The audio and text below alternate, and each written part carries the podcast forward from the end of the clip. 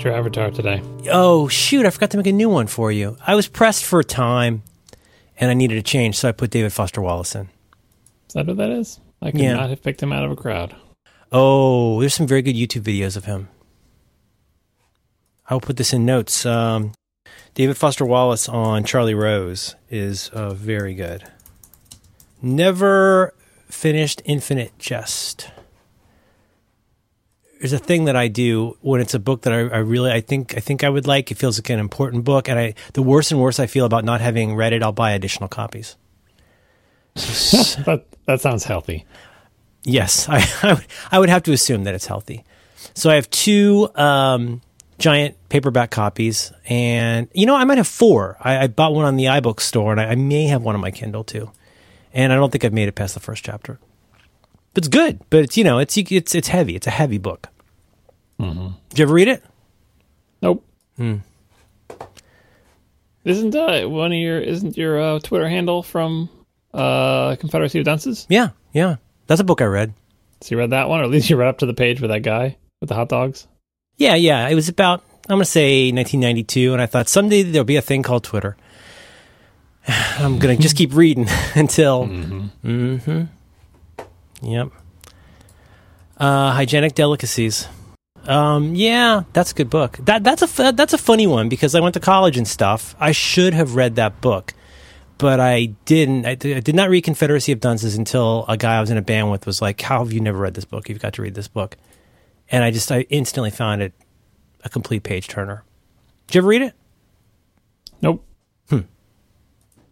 You read a lot of the uh, the science fiction. That's more your thing. Yeah, I, the only thing I think I've ever read by David Foster Wallace is uh, his article about Roger Federer. Well, just so you know, different guy did Confederacy of Dunces. Oh, really? I think that's Who's that? John Kenneth Galbraith, which might be another three name guy. Hmm. Confederacy of Dunces is like 1980. All right. Did I did I seem less smart to you now? No, not John Kenneth Galbraith. That guy's an economist. Oh my god, this is terrible. John, is it getting worse every week, or is it just me? I don't know. You have the quiet keyboard. Why don't you look this up and, and enlighten us both? Confederacy of Dunces, John Kennedy Toole. There you go.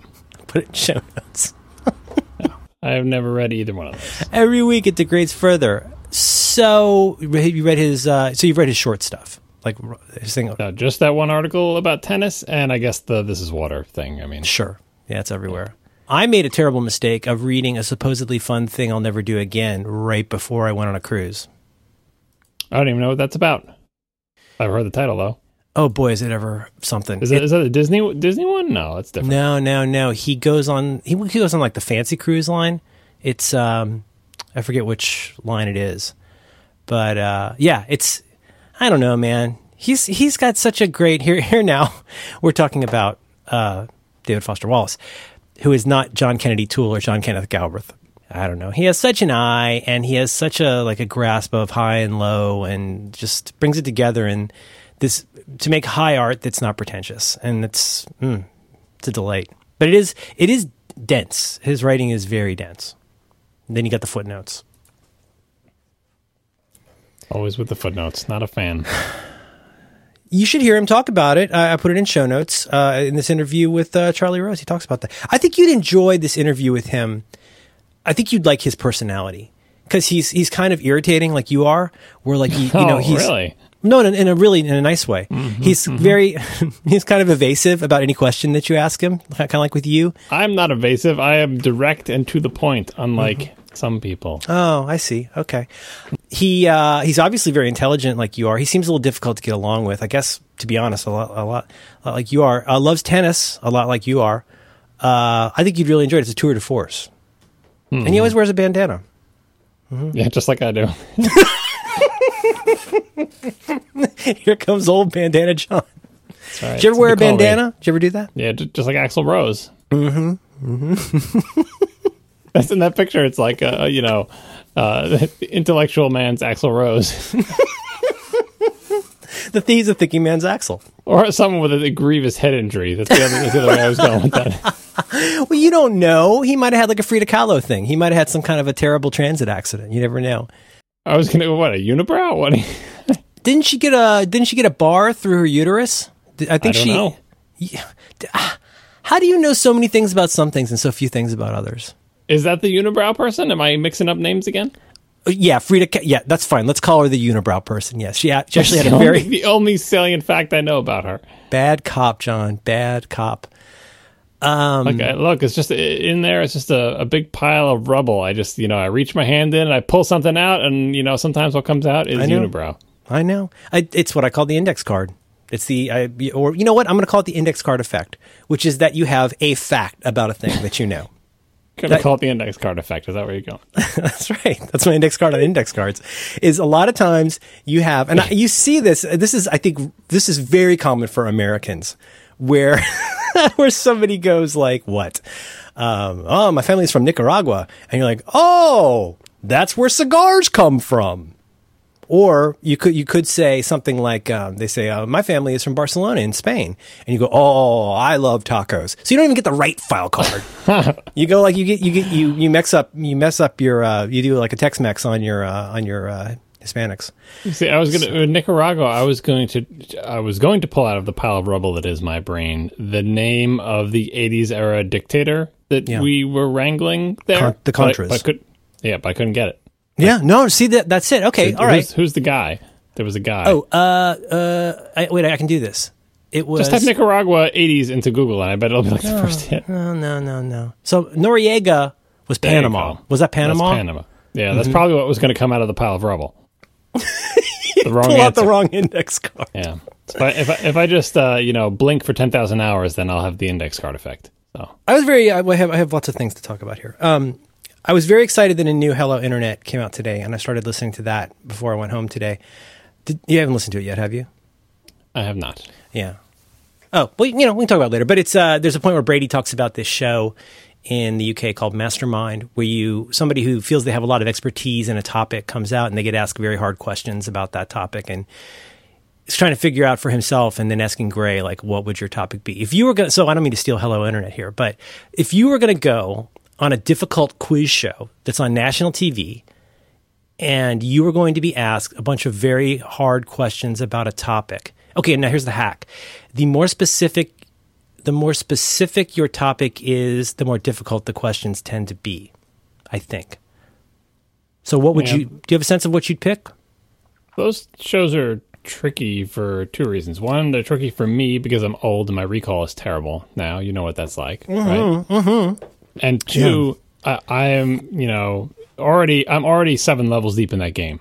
So it's like, well, well, okay, well, if I pick this topic, then you're going to pick these type of questions. You're, you're already like gaming the game. Yeah, exactly. I'm gaming the game of the game of the game of that. Uh, you know, so I can't pick that because then they're going to pick those type of questions. But if I pick this, then they have to pick. The game has to be entertaining to the audience, so they can't ask things that are boring. So they have to be things that that seem understandable. At least the realm of the questions seem understandable to the audience. So that means that I can pick a topic that's broader because they can't go that deep on it. It's like ah, I don't know. I don't even know.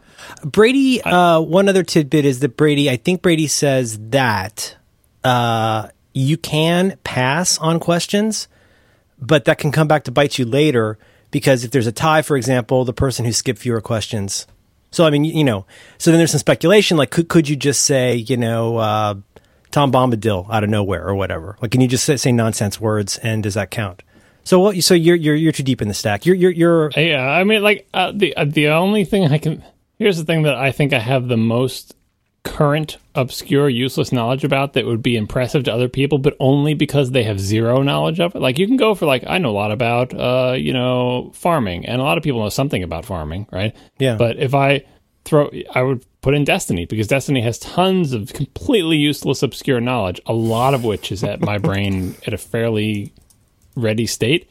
Um, I don't know, you know, in the average of all current Destiny players, I know uh, I'm in the low end of that about what I know. But compared to the average person who only has vaguely even heard of Destiny, my brain is filled with tons of crap that, if rattled off, would not be entertaining, but would be like, how do they know this? Are those even words? I don't get it. What are they saying? Right. There's so much, so much useless knowledge. Like when you get into to, you know, when I was a kid, there was so much more of this. If you get into any particular video game or topic, you can just have these very deep, long conversations about the intricacies of this one weird thing. But uh, I don't think that would play well on the show. I don't know. I don't think there's anything I could be on Masterminds about because there's not too much that I know enough about to be impressive and, or entertaining to the general public. I think. Hmm.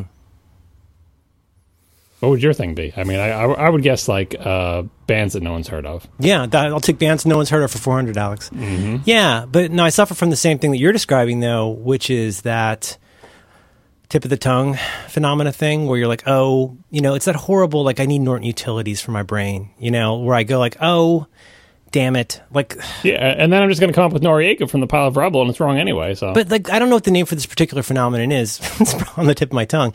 But there's that thing where you know you know it and you know some things about it, mm-hmm. but you cannot conjure up what the thing is, but you know to a certainty that it's there. I know it's in here somewhere. yeah, but then, like I said, then you come up with Noriega. That, that's the problem with being old. It's like it's right there, and you can say a lot of things about it. And you go, "Oh, Noriega," and you're so happy that you got the answer, but it's not. It's not the answer. You think it is, but now like you're so broken that you can't even tell you're broken. That's such a theme for you. You're right. I, yeah, it's not a theme for me. Yeah, I invented the human condition. You're, you're right. just It's aware of it. Yeah. Uh, Saturday before last, I was thinking of a song. You know, you get a song kind of just bouncing around in your head, and Yeah, th- thankfully, I don't know any song titles, so I'm spared this torture. Like I know, I- like I know, I've never known the title of the song, and so I just, you know, I know the tune and, and some misheard lyrics. Okay, well, I here's never- m- never my problem it. was I had a snippet of this song in my head. It was basically like a few notes of this song. Mainly, I remembered how it sounded, and I sat there and I, so I'm thinking, there's this song. I remember about when it came out. It came out about 2003 or four. I remember what the cover looked like a little bit.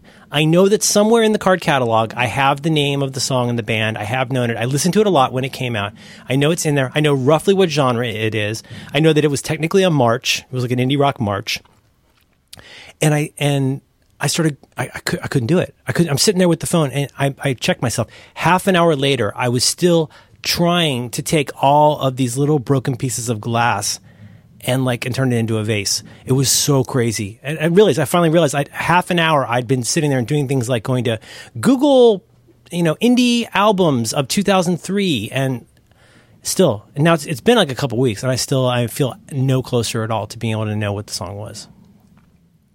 It's brutal. Usually, the internet can pull you out of that. Usually, you just start, you know, like you were saying before, uh, shows, searching around it, searching the perimeter, searching related things. And you start, you know, circling ever closer and closer. Eventually, you find it.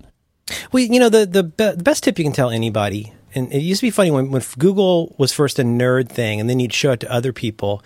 And I know this has changed a lot in the intervening years, but it used to be the thing you had to tell people was like, stop thinking about it. Like, mm-hmm. tell, tell me what you know about this topic. Oh, English indie rock song with a marimba. Okay. What do you uh-huh. think you might want to type into Google? And you go, oh, it's, is it like jazz rock? No, no, no, no. Stop overthinking it. English indie marimba. You know, you could even do a range. You could even do the 2003 dash, you know, but the point is like that, that if you do have the fragments, that used to be the hardest part because people are so used to like ask Jeeves type things. Like, how do I make a well formed query for the Google? Yeah, yeah, no, I fall victim to the same thing. Like I said, on the uh, past ATP, my hack was always I would, yeah, would rubber ducky someone and say, "What are you searching for?" Just tell me. There was, I'm searching for the blah blah blah. blah. Like type that into Google. Yeah. Like no, no, I'm just describing to you what I'm looking for. Yes, everything you wrote, the whole sentence, the whole the whole paragraph. Yes, the whole paragraph. Just put it in. I've officially, officially turned 50 as of really the last month or so because there's a thing I started doing uh, where I actually will type it as a question. Maybe because I've been using Siri, but of course, Google is And totally Google tuned. auto completes it. It Yeah, auto completes it with the question mark. Google is totally tuned to that. It's like, why am I trying to be smart? Just be a dummy Right, and find the thing you want. Quit Uh, being it's, it's smart. not smart. It's just like we've we've been trained on the old the old systems that that weren't this smart, where you had to treat it as like a query language, and Yeah. so that's what we're still doing. We're still doing it the old way. It's it's not. Yeah, Oh, that, and that was another thing that in the early days of Google, I I don't know if I'm phrasing this like in terms of the the booleans. Like it was the first time I remember that a search engine interpreted every word as an and rather than an or. So it used to be you would go and put like like a bunch of words into Alta Vista and see what came up and get closer and closer, like you're like driving a boat in a circle. yeah. But, the uh, pluses by the ones that you really meant. yeah. Or do, do you still do? I do quotes a lot.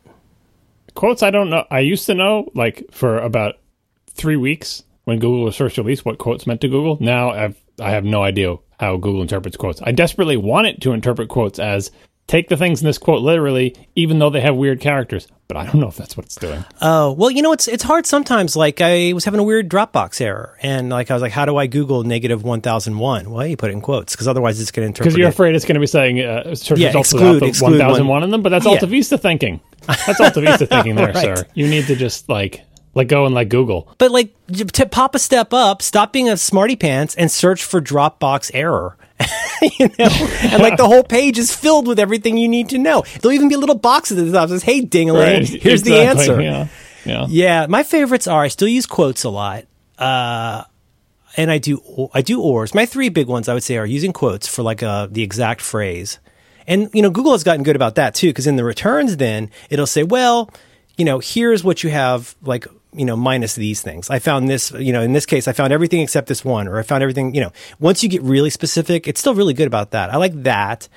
Um, and I'll, the way I do or would be to do something like, you know, John Siracusa, hypercritical, uppercase, all uppercase, or, you know, I'll put my or, I'll put my little booleans at the end. You put it, do you think that, that Google does anything with that other Yes. than laugh at you? No, I think it does. It, and the the other one that I use constantly is site colon, which uh, yeah, Cy- Cyclone works. Like that still that works, yeah. syntax, that stuff works because it's clear in the I bet there's people that don't know that though. Like when I'm trying to find somebody says, "Oh, what's that episode of Back to Work where you did blah blah blah," and I'll just do colon five by five dot TV and then like the term in quotes and like it's yeah. But you're right.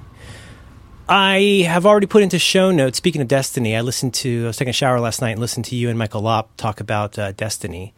I think that that show is uh, stacking up to be very interesting. So fir- 1st episode was him and uh, Tiff Arment talking about pens, and uh, I mean, I, I know I'm always taking the piss, and I, I don't mean to. I'm genuinely, I think it's genuinely interesting to listen listen to you two, who have so much, so many hundreds and hundreds of hours on this game. It really is. No, I'm not. I'm not, not making fun. It was really fun to hear you guys talk about it and hear you describe like a lot of stuff that I didn't understand. Like you got the Angel of the Morning on your Vorpal blade or whatever, and it's all very confusing to me. So close, so close.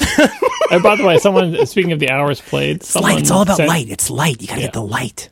Someone sent in a thing after that said actually that website only shows the active hours. It doesn't count the time you spend in orbit, basically the time you're idle, like uh, assembling games or the time in the tower. Like it only shows supposedly the time where you're actively playing. I don't know if I believe that, but if so, that's frightening because I feel like I spend a lot of time in the tower and in orbit.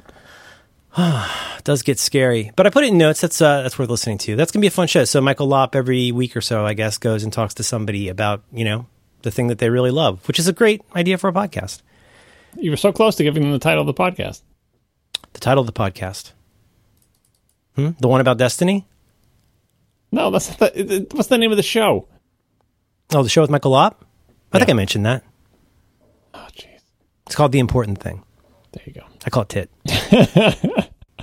Just make sure you check the title case. Am I right? Yeah, yeah. But a plus in front of it. You're still talking about that. It's so freaking funny. I love how much you care about that and how much Casey doesn't. It makes me so happy every time it comes up. It's not hard though. You just go and you do the case thing. No, he cares. Some just everyone forgets every once in a while. Title is it titlecase.com? That's I, that's I one of use them. Gruber's I use Gruber's service for that. Yeah, that's. I think that is less robust than other solutions.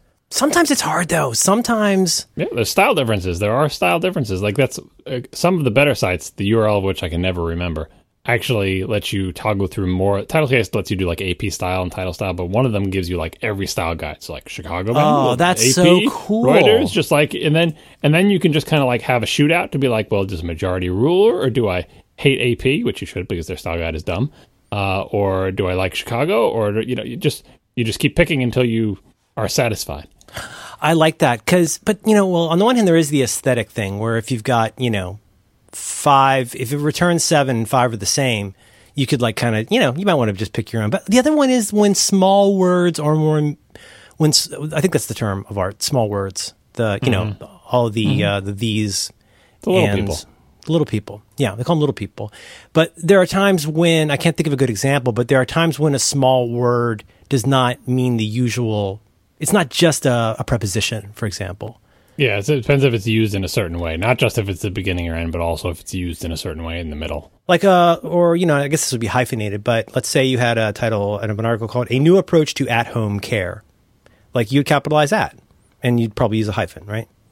Oh, hyphens are tough in the titles, and most of those title casing tools just like throw up their hands at, uh, at hyphens or complicated stuff like that. Yeah. Yeah, and but that's also a good. Uh, I mean, the ultimate uh, life hack is to rephrase it so you're not using a dumb thing like at home. Mm-hmm. That's the thing. Yeah, that's the thing. Uh, yeah. So the one about destiny, the important thing. Uh, I don't know. I would pick. See, I don't know. I do feel like I still have. Think about it. I, you know, here's the thing. If, I, I think of like junk and and like kipple in my life. Like I think about you know the things that like I've got this hoarding thing at my office with all these piles of stuff. And there have been times when I, I approach that very archaeologically, and I have kind of a mental model about where something is based on like how deep in the pile it is. And if I disrupt it, it's going to throw off the entire timeline for that particular pile. And I the, do. The archaeologists who unearth your dander-covered body centuries later won't know in what order you you were planning on reading these comic books. I need these newspapers. That's for my work. It's my business papers. uh, but yeah, the um, but I, I also feel that way a little bit. Like, oh, this sounds so weird. This is so medieval.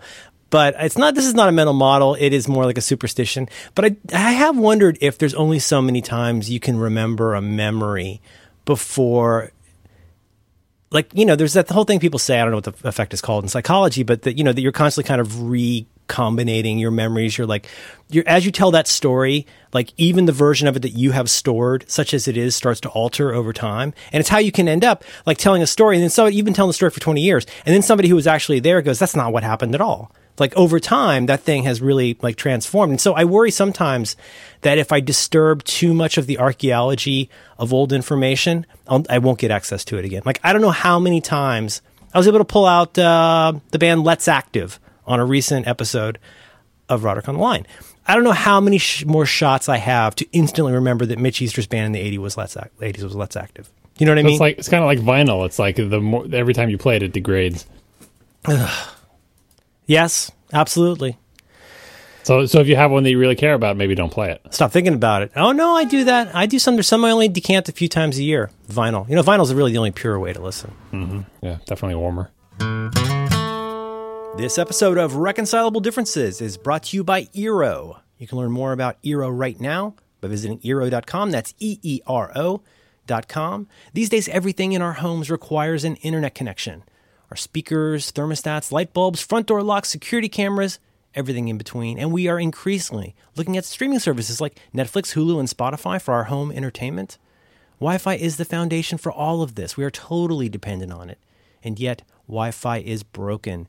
Connections can be inconsistent, slow, and unresponsive. Imagine if there were some parts of your house where you just didn't get electricity for some reason. That would be bananas. To get the best possible connection today, you need a distributed system that can provide you with connection all over the home. This has previously been super expensive to do, but not anymore.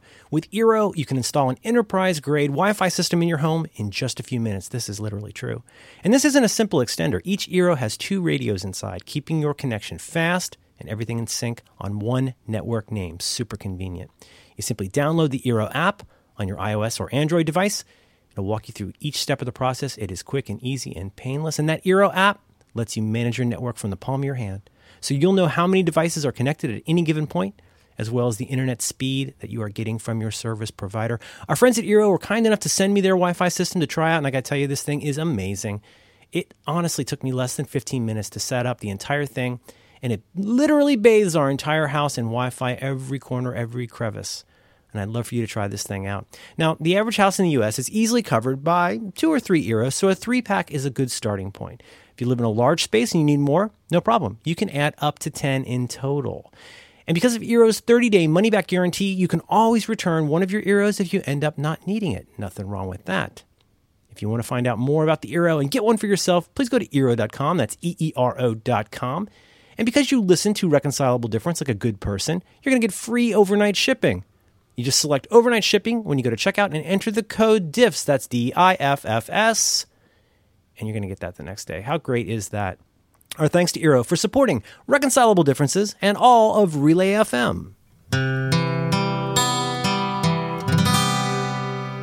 Jury duty. Winston needs braces. Yep, you got it. All right. So, to catch back up on jury duty, the way we left it was that in November or so, I came within a hair's breadth of being put on the jury for an attempted murder trial that would go through the holidays and into January. I would have had a two to three months of jury duty every day.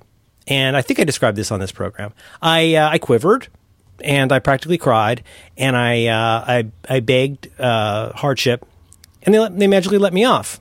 But eh, eh, eh, not so fast. We're going to call you back in January. So they call me back in January. I go to jury duty. Okay, now this time, now we're getting into some pr- prisoner's dilemma. Because here's the thing: how much longer am I going to keep trying to like get out of this jury duty, only to be pushed on to the next one? I figure at some point I've got to take my medicine, right? I gotta, you know, do my duty. I've got to like, you know, person up and do this at some point. And this is this is the prisoner's dilemma part. Is the judge goes, okay, here's the thing. Today is uh, today is Friday. This was last Friday. He says, we're going to do the jury selection today. Jury starts, the trial will start on Monday. Tuesday off because I'll be doing something else. And then Wednesday, Thursday, Friday, no later than the following Monday. So he said, worst case scenario, likely five business days of jury duty. And so I says to myself, I says, you know what? Don't do the hardship. Do, do, do, do your part, sir. Go and do your jury duty. And so I sat there all day while they were questioning everybody. I'll cut a long, I'll cut a very long story very short because I'm, I'm, I'm alternating through many, many uh, anxieties while I'm waiting. Or I'm like, oh God, they're not going to finish this today. It's going to have to start up again on Monday. So, oh God, I won't be able to do the show on Monday. And, uh, and I'm like, then I'm thinking like, and then I keep thinking about jury nullification. And I alternate between like, should I go up there and be an Hero and tell them how, uh, how I nullify juries? Or at the very least, don't I have to tell them that I know about this and I'm worried about how it will affect my thinking? Isn't it incumbent upon you to say that you know about and possibly believe in jury nullification? Well, you know, if you go to certain places on the internet when you're learning about jury nullification, mm-hmm. which I just want to be really clear, you should not bring up in an open court. Please go watch the CGP Grey videos. Share my fear about this. The basic notion, as I understand it, is this: is that for a variety of different reasons, and you, should, you just go watch the video, is that um, historically there have been times when juries have refused to find somebody guilty of a crime, even though you think they did it and quote unquote broke the law for a variety of reasons. The main reason being that it's an amoral law or because you believe that the application of law enforcement and what we call justice is unequally applied. So there are those who say that even knowing this, like, first of all, if you talk about this in front of, you know, like a judge. So the first rule of jury nullification. Is that the first rule? Yeah, you you know what? You're, you're right. That is the first rule. That's a good one. So you're sitting there trying not to think of a pink elephant while these other people are getting questioned, and you're just in the corner mumbling jury nullification. Jury nullification. Don't, don't, don't think about it. Don't think about it. Of course, what I'm mainly thinking is I hope every single one of these good citizens gets seated. But of course, they don't. It's getting to be at this point, it's, mm, it's two o'clock on Friday. And it's like, oh man, this is totally going to run over into Monday. So they had 18 people up there. They got the 12 jurors, they got the six alternates, and I'm like, oh, and uh, and then I'm thinking, but wait a minute, listen, be rational. There's like 50 other people in this audience. I have pretty good chances. There's a pretty good chance that of the seven people they need out of these 50 to fill those chairs, you know how this works, right? They're so not going to pick the guy who's talk, been talking to himself for the past three hours and whose eyes are darting back and forth. The sweaty guy who's rocking back and forth, who's been drinking way too much coffee all day. And keeps going to his the leg to the tune of a band no one's heard of. the guy who keeps going. Hmm. And so they call, uh, call, call, yeah, they call me up. So I got to go up there now. I got to go get the questions. And then I see, and then you got to talk about yourself. What, what, what did they ask you? Oh, God, it was that's the other part of this is just sitting there all day Uh, because everybody loves to talk about themselves, you know, and it's it's so like ugh, it's so unseemly, and you know, and people ask, well, you know, this is going to involve somebody who's been charged with having their alcohol level, you know, DUI. Has anybody in your family ever been affected by alcoholism? Has anybody in your family ever been a victim of crime? Full stop. And it's just like, well, one time my bike got stolen. Yeah, me too. And then like, well, yeah, you know, actually my brother, you know, was arrested in Tijuana and I had to bail him out and it caused a lot of problems in our family. And it's just like, oh God, please, I don't want to listen to this.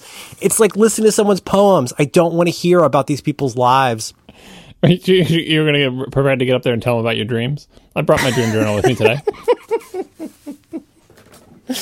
Mm-hmm. and you got so and then you got to do the rundown where you got to do like okay what is your name what is your occupation uh, where do you live? What's your favorite color? what's your favorite color? Tell me in only single words. The good things. Uh, and then you go through like uh, you know do you have a partner? What does that partner do? Are there any children? Are there any other adults in the house? What is your previous experience with jury duty etc and you have to go run all those down. So yay i get to explain what i quote unquote do. I would have liked to heard that. Well, I mean, you know, I gave him the usual. I said, you know, this is me. I said, I, I said, I, I make podcasts, which are like internet radio shows, and I just, Is that what they're like? it's like great when you tell someone what you do for a living and you have to immediately make an analogy to a 1940s technology so that people don't think you're crazy. I'm a chef. Uh, that's like someone who makes buildings, but instead of buildings, it's food. I make podcasts. Is that anything like a like a glazier, or do you make windows? What is that? What is a pod, and why would it need to be cast? Is that something you'd put into a kiln? Oh, Your Honor. Uh, You're, I mean, you are in San Francisco, so as soon as you say I make podcasts, didn't all the other uh, tech bros roll their eyes at you? Fully half of the people up there were developers, designers, and engineers. There's a, a guy you just explain, you just mansplain podcasting to them. Oh no, I need to mansplain it to the judge who has made Yeah. up, you know, and the judges always take such a huge amount of pride and I don't understand this fancy technology. What's a cornflake? you know, that's like, that's the whole deal of being a judge. They go to judge school. They're like, act really dumb about Act the dumb. modern world. Put your glasses on the bottom of your nose and talk like Strom Thurmond. Mm-hmm. I, now walk me through this. A computer is the kind of thing you'd want to. Was that for sports or how would that work? I need to admonish you not to Facebook on your snaps or. So I go through that, and they say, "Oh," and the judge, this judge was actually really great. He was great. He was very cool, and he was very funny. And I think he saw himself as a little bit of a talk show host. He wanted to keep everybody comfortable. He's asking lots of interesting, unexpected questions of everybody. Like, oh, so what kind of work does your so when your partner does that kind of work, what does that involve? And da-da-da-da. Anyway, so I'd explain all of this. Do you think the judge is asking these questions because they have some sort of legal bearing, or because he's he also would go stir crazy in this environment if he didn't find some way to amuse himself? That's a really good question. I was wondering that, as one does. I was wondering what, because you know I've been in lots of these things, and they all do it a little bit differently. And this guy was actually, I don't, I don't want to judge, judge a judge based on how entertaining they were, but this guy was actually legitimately like very charismatic, and he did really put people at ease, and he was serious when he needed to be, but he kept it light, and he would make little. He was almost like some kind of an English uh, chat show host where he was able to like say, "Oh, huh, kind of like the way his bike got stolen." Am I right? And very good, sir. He was great. Man, so what kind of shows do you do? Oh, it's, you know, nominally humorous and help people and that's a pod. really, And s- the- really selling. it's so hard to explain. I don't understand it. And so it goes on and Did you ever say the words life hack during this interrogation? no. I was not asked specifically. But so it goes on and on and on. And finally says, now, of all the other questions you've heard, heard asked today, uh, do you have answers to any of those other ones? Oh, I was like, yeah, you know, actually, I do know tons of lawyers. I don't think that would have any effect on me. If I were seated for this, I can, I can promise that I would do my best to listen to both sides, not draw my own conclusions, and I would, to the extent possible, you know, try to learn as much as I could based on the evidence that was given. And I would really, I would try to follow the rules. Like, I think that's Who's the good cop now? Yeah, right. Well, I, you know, I'm, I'm terrified. And you just sneeze during nullification. Did I say that? I'm a little under the weather. Jury nullification. Not guilty. And so finally, I say, I said, but I, and at this point, I'm getting a little jittery because I realize this shit's going to get you're, real. also, you're on your ninth cup of coffee anyway. I've had so much coffee. I'm the only person in this entire room of like 80 people who keeps constantly going to the bathroom and mm. and so finally and this, so I have more coffee that's helping and so finally I said well um I have to say candidly I do have a concern or a question uh, regarding my eligibility to serve well, would you tell us what it is? I said, ah, I said, actually, I would be more comfortable telling you in private. All right, well, come on up. He brings me up. He brings, brings up. brings Ken- you out there. It says, "Is it the chemtrails?" Is it? And so you go up and he pulls you aside and I said, listen, I, it's kind of a question. It's kind of a concern, but I said, I've been reading and learning a lot about the way juries make decisions and I've become acquainted with the concept of jury nullification. Now, I'm not saying I don't have any plan to come in. At this point, I'm like, I said, I, I, I don't have any agenda here. I'm not trying to do. I, I just want to be clear. I don't, but I know about it. and he said, "Well, uh, as I explained earlier, you know, we all have to set aside our personal." I said, I, I, I understand. It's actually not a personal thing. It's more a systematic thing, and I, I don't have a plan for that. But I, I do know that's a that's a thing. He said, "Well, as I explained, you know, for example, in the 1960s." You know, uh, some juries, uh, you know, re- refused to, uh, you know, try uh, try people for Jim Crow laws. And I said, yes, but also, on the other hand, a lot of people rejected uh, Fugitive Slave Act prosecution. So it's really both sides. Because I learned that from CGP Grey. he said, All right, so do you feel that this is going to affect your ability to render a verdict? I said, I don't know. That's the problem. Is I don't. it affects my ability to make breakfast in the morning. It's me sitting here whispering loud and shaking, not telling you enough about why I should not be allowed to decide who goes to jail. Don't you see this is a bad idea? And then they said, "All right, all right, thank you, thank you very much." And you know, he was actually super cool. And they both, both the ladies were smiling at me. Mm, that's all right. Thank you for, thank you for being honest.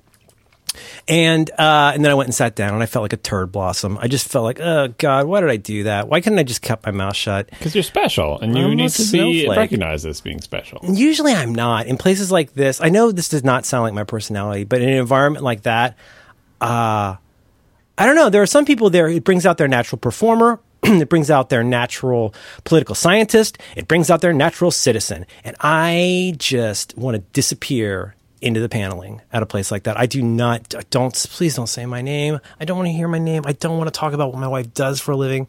I don't want to tell you how old my daughter is. I don't want to do any of this. I mean, not because I'm a weirdo, but just because it's like, ugh. so anyway, I sat down. I think everybody's looking at me like I should be wearing a scarlet letter or something. Like, what did he say up there? But uh, no, they then you know it wasn't too long. They asked some more questions, and I you know they mostly were not asking me questions, which should have been a, a sign. And then eventually they said, "Well, you know, we thank and excuse uh, Mr. Mann." And I was like, "Okay, I'll go. Thank you, thank you, thank you." And I felt like, oh God, I've abdicated my responsibility. Why did I do that? I look like such a child. But I, I'm I'm so being honest. Like I honestly, it kept going through my mind. Like I don't want to get in there, have something go completely south, and then it's like, well, you should have told us about this. So now I feel like my job as a citizen is to find out more about what this stuff actually means, decide how I feel about it, rather than just having it as my file card on trials. Try to get actually smarter and better informed about it, and be ready to go in next time and be a be a good juror. Yeah, eventually I feel like you're going to get to the point where you're going to be an older man and say, oh, look at that pun, and say, uh, you know what? I've never been on a jury. And at this point, I feel like it's it's on my bucket list that I want to do jury duty. And you'll be trying to get selected, and no one will pick you. You get up early, you put on, put on a vest. I've been, I've, I've, I've you're been outside the courthouse with a, with a flower every morning. and pick me. I have, uh, I have served on jury duties to a verdict twice. So believe me, I know from jury duty. But anyway, Tell- that's what Did you happened. tell us about these when you were uh, on the juries? I have vague memories of this in the, in the pile of rubble.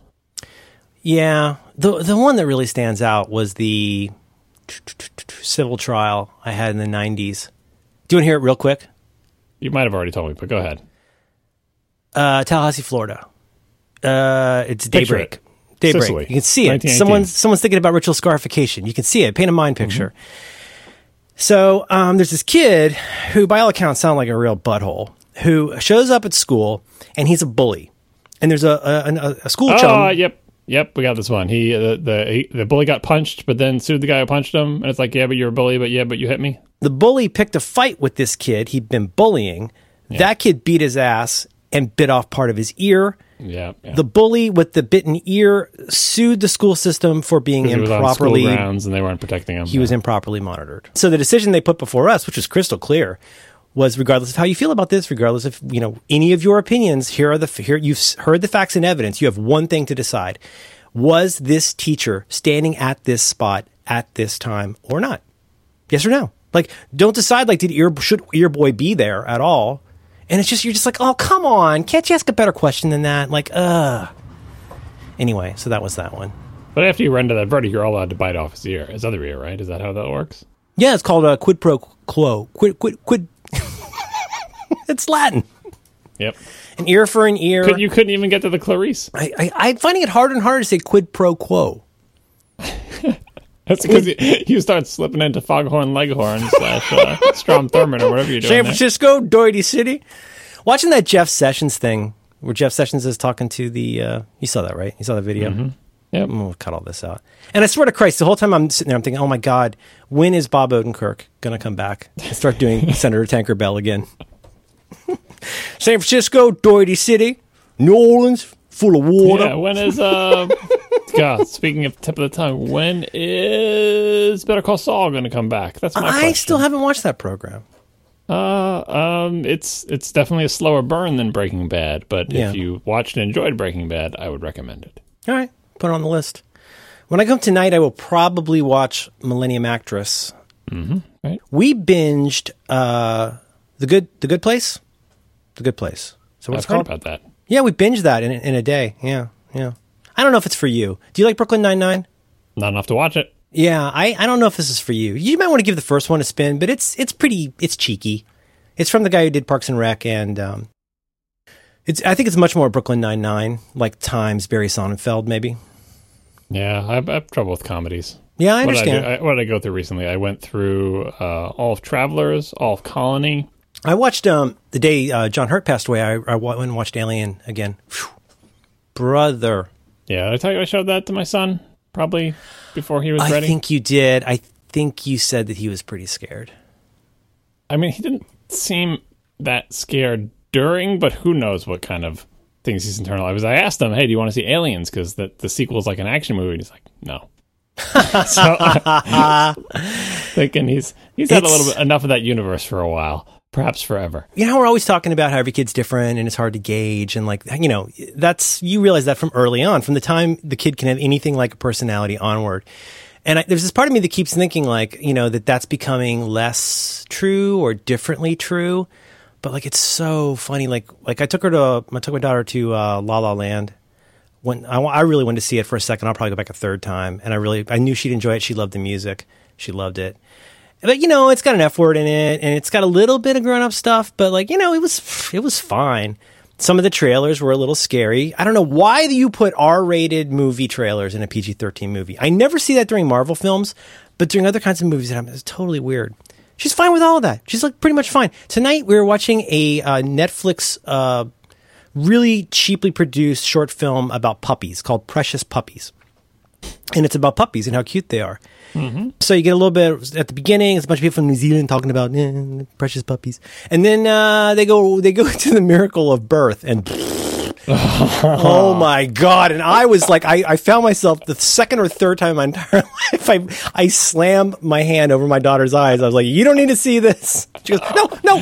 She goes, no, it's fine. That blood is normal, right? And I said, yes, the the blood is normal, and that alien thing is going to be a really cute puppy, and all the mommy's licking it. She goes, yeah, and the blood's normal, right? And I said, yes, yes, the the blood the blood is normal. It's supposed to look like that. Oh, that's good. She's licking it, but the blood is normal, right? I said, yes, the blood is normal. Don't worry about that. She goes, that's good. They look like they were going to be really happy. Oh, you. Hmm. Uh, the, the blood is normal conversation will come up again if it hasn't already. Oh well, we've you know the the intel we get. Well, this is too personal. The intel we get is that like there are there are some uh, physical characteristics you look for, and then within a calendar year after that, not a calendar year, but like a year after that, you can expect. You know, Mm-hmm. Yeah, but I mean that's the whole thing with the talks. You got you got to pre you got to do the talk before. oh, I, I think about it.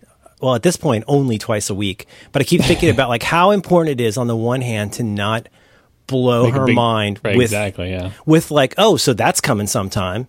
But on the other hand, what would be ten times worse? Uh, is, the other hand, you oh my want- god, she does a carry, and You it's know, like exactly, exactly. You don't want that situation where it's just where it's a surprise to everyone involved. That is bad. they're gonna laugh at you. so that's how Merlin got out of jury duty. Uh, I don't feel great about it, but And, and then I came home and like the stress is off, right? Hey, ha ha, you don't have to do this thing, and uh, and then I, I still I was I came home I was I was still shredded. I was still like burning off the adrenaline of the whole stupid day, And and, feeling a little guilty, and feeling a little bit relieved. But at the same time, like I still you, you ever get that? Like I still had the adrenaline kind of coursing through my system, and it was like, Like, oh, you know, almost got into a car accident on the way home. I don't drive, you know, I'm not a car Don't person. you remember that? Oh, what's that from? That feeling you almost get into a car accident? Oh God, the- yes. the- oh no, no. the- oh, you get the adrenaline dumped into your body, and then you're just like useless for the next twenty minutes. or like if you get like not to go back to the bullying but like if you ever get yelled at by an obviously violent other adult it's very upsetting i have to tell you i don't get that very often i've only got it maybe half a dozen times in my entire life but it's very very upsetting and you don't get over it in five minutes Yep. Fight or flight. This episode of Reconcilable Differences is brought to you in part by Mack Weldon. You can learn more about Mack Weldon right now by visiting mackweldon.com. That's M A C K W E L D O N.com. Well, frankly, Mack Weldon is better than whatever you're wearing right now. I checked. Mack Weldon believes in smart design, premium fabrics, and simple shopping. Mack Weldon make the most comfortable underwear, socks, shirts, undershirts, hoodies, and sweatpants that you will ever wear as we speak. At least as I do. I am wearing an article of Mack Weldon garmentage. I own and love two of their Pima long sleeve tees in the true black color. The Pima long sleeve tee. That feels good to say. Honestly, a black long sleeve t shirt is basically my uniform. I wear it all the time. And Mack Weldon makes one of my favorites. It's weirdly cozy and yet breathable, and it, it helps make me look like a responsible dad uh, who knows how to buy clothes that fit. And I need this help. They also have a line of silver underwear and shirts that are naturally antimicrobial. That means they eliminate odor. That is pretty cool science stuff. Mack Weldon truly wants you to be comfortable. If you get something from them and you don't like it, you get yourself some underpants and don't like it, you can keep it and they will still refund you the money with no questions asked. Keep the underwear, but I'm pretty sure you're going to like it, silver or otherwise. Not only do Mack Weldon's underwear, socks, and shirts look good, they perform well. They're good for working out, going to work, going on dates, just for everyday life. And believe me, my life is filled with everyday life, and I love my Mack Weldon gear. Listeners of this show can get 20% off when you go to mackweldon.com. Just make sure you use the offer code DIFFS. That's D I F F S. Our thanks to Mack Weldon for supporting Reconcilable Differences and all of Relay FM.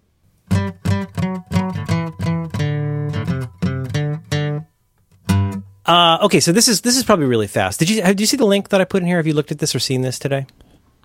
Oh, what are we looking at? This is This this is this is this seemed like two different stories, and two different stories have now become one one story. Okay, there's the one story to- I think totally totally unrelated, which is your pop ups uh, for your account getting locked. You can tell me if you think that's related. I think that's not related. I think it is totally unrelated. I, I agree. I agree. But one thing that seemed like two stories, it might be one story.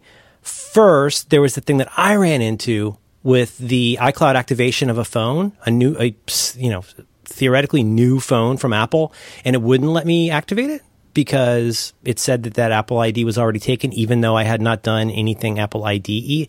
Later on, we saw lots of links, people saying lots of people had had this thing, and then there was the funny thing that happened the other day which is that Apple kind of, um, I hate this adverb so much. Apple quietly removed their activation lock website. As opposed to screaming at the top No, of their lungs, which is what they normally do when they do That's everything. qu- quietly is the blogger version of turns out. It's just like, ooh, Oh, was it's, it's- quietly. It's, right up there with finally.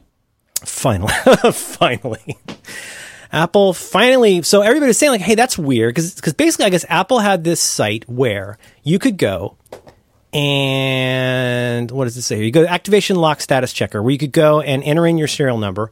Did, did they do U U IDs? They don't even do this uh, Isn't anymore. do they? IMEID, whatever, like the. So the you enter your the SIM card? IMEI or your serial number, and it would.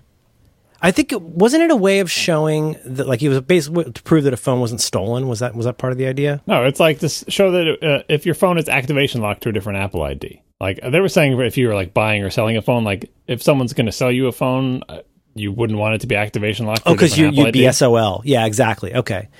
So so yeah. So I don't know if we stated that clearly, but where you could go and see if if that was already if it was locked and if you'd be able to use it. So that disappeared the other day, and everybody was wondering why. And now, uh, looks like I guess MacRumors has a potential answer for this, which I found very interesting. Do you want to describe what this is?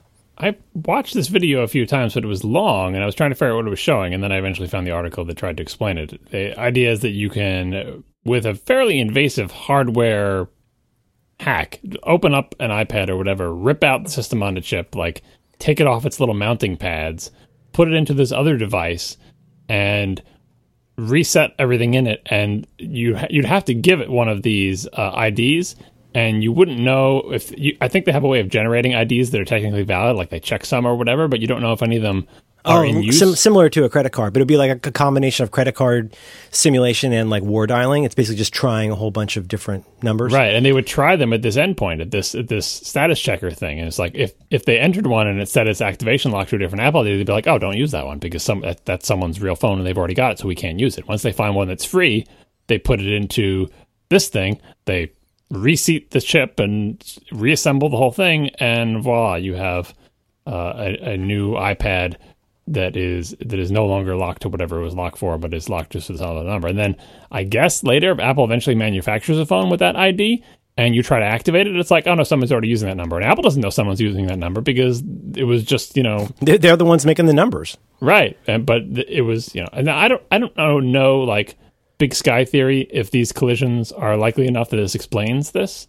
I'm guessing Apple knows, but it's probably not particularly forthcoming. Like they're not going to explain to you why they removed the activation lock thing, or they're not going to comment on this type of thing.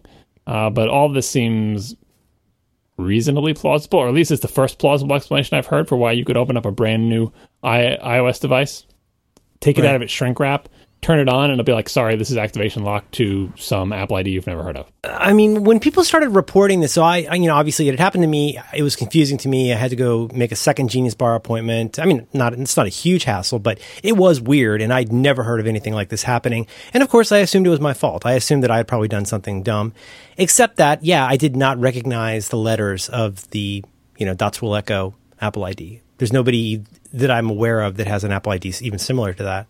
So that was weird. But given the you know not trivial number of reports of this that I heard about, that's kind of interesting.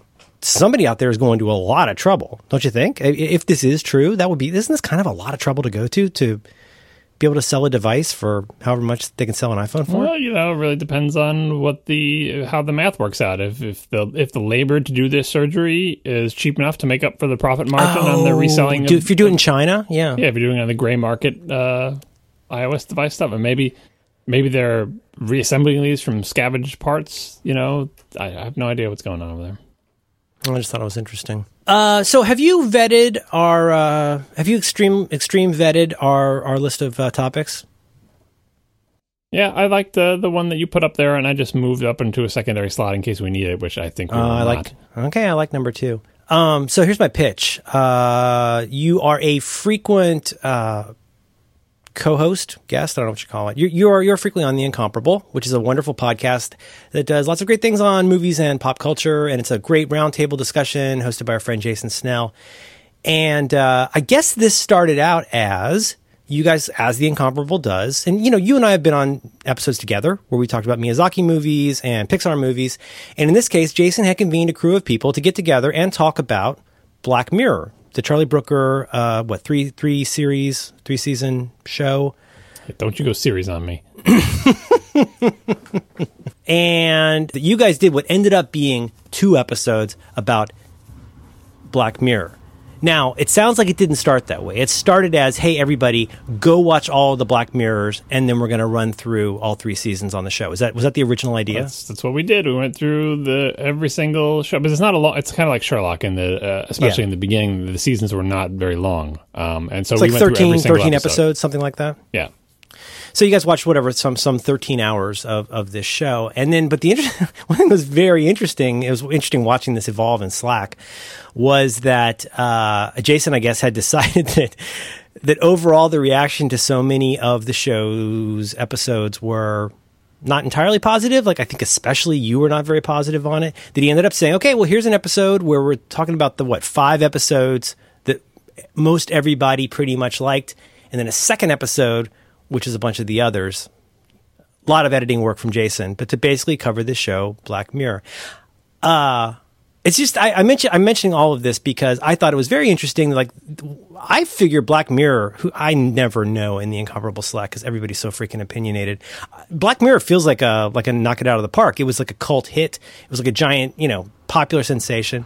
But the reaction from y'all was muted to to a lot of it, to downright disgusted in some cases. You and Brian had a lot of stuff that you for each for your sometimes similar, sometimes different reasons. Were like kind of like everybody did. Even Jason had his his list divided into like the ones he thought were okay, the ones he liked, and the ones he hated. Right. There's the one that everybody likes, which is an unimpeachably great episode of the, the San Junipero episode is an unimpeachably great episode of a TV show for any time. Like regardless of, I, I totally agreed on that point. Yep. And then there was a fair amount of dissent all along the way. Okay. I'm mentioning all this because yes, you can go out and watch Black Mirror. We have uh, links and show notes so that you can go and listen to both these epi- episodes. They're very good. But here's what I wanted to pick up on. Uh, this is a topic that I'm calling uh, and obviously, feel free to correct me. I'm calling this John's cautious tech optimism because one thing that kept coming up with you when you would talk about these episodes is I would say, first of all, that uh, I would say Brian had the most basic sense of like basic revulsion to a lot of the things on the shows, but you had the most consistently muted to negative, like, "Mm, this squicks me out. This is gross. This doesn't feel good about these shows because you know as a lot of people said black mirror it's a lot like it is very similar in some ways to the twilight zone. That's the clearest antecedent that i can think of. You know it is like a kind of o. Henry twist ending a lot of times but it's about now and in the future regarding technology and charlie brooker's you know very strong opinions. If you watch anything charlie brooker does you know he has very strong opinions about technology. So the reason i mention here something you mentioned I, I, I noticed this when I was listening to the first episode, which is the ones we liked episode. It seems like you kept lightly kind of touching on this topic of like, oh, everybody in this world is acting terrible in a way that most people don't actually act terrible. Or this technology, they're not really explaining why the world is this awful way and like, why would people actually act that way? Or here's a technology where you could do this amazing thing and instead you do these terrible things. And it, it you know, it sounded like uh, you found it maybe even a little like depressing. But you know, it seems like a lot of turns you were thinking like, wow, you know, if this were really in the world, like why wouldn't you use that technology to make something that's better, that like helps people, that like makes the world a better place? So the topic I wanted to bring up is what I'm calling your cautious tech optimism, because in both of those episodes, that seemed to be so I want you to describe that in better words than I did. But I also I want to know if that is correct. The idea that like you have a certain personal vision of what a world could look like where technology is being used to do good things for people. And then I guess I guess I'd love to talk about examples of when that's been successful in the past and what you'd love to see in the future and why it's not happening. Jump in anywhere. Yeah. So I, don't want to get too much into Black Mirror specifically, but there's two two aspects to uh, my anger at uh, science fiction, whatever it may be, stories that uh, that depict dystopian worlds that are dystopian in what I think are non-convincing ways. Um, the first one is you know like coming into any topic this, you have to you have to sort of be aware of what your biases are sure to be going in, and uh, you know especially if there are common biases that come up again and again throughout history in similar situations, and there are, uh, and I think everybody knows what those are. But if asked about them, if asked to list them, they could they could list them. But when it comes time for them to think about the future, that list is not in their mind, but it's in my mind, and that is everybody's afraid of the future. The future's going to be different. Uh, it, it, whatever the new thing is, is scary, and uh, depending on what time you are born in, uh, grounds for you being burned at the stake, or will be the end of civilization. Whether it be uh, reading and writing, uh, the novel, uh, television, video games, like and you know i'm sure before recorded history uh, the wheel the inclined plane hitting things with sticks all are going to destroy society as we know it because they are new and weird and different. And that These young bias- people running around with their inclined planes. exactly. Standing upright it's ridiculous. Um, It's ruining our youth. right. And that doesn't mean that every new thing seems like it's bad but is actually good but what it does mean is we know that's in our nature that anytime something new comes up that's going to be a big one of the big aspects of our reaction to it. And so you have to account for that. You have to at least be aware that that's there and not take it at face value. Because if you take it at face value, you will eventually just view everything like that. Like that's you mm-hmm. have to you have to you have to wrestle with that. You have to acknowledge it, you have to look it in the eyes and say, "Yes, I know that is a thing that's out there.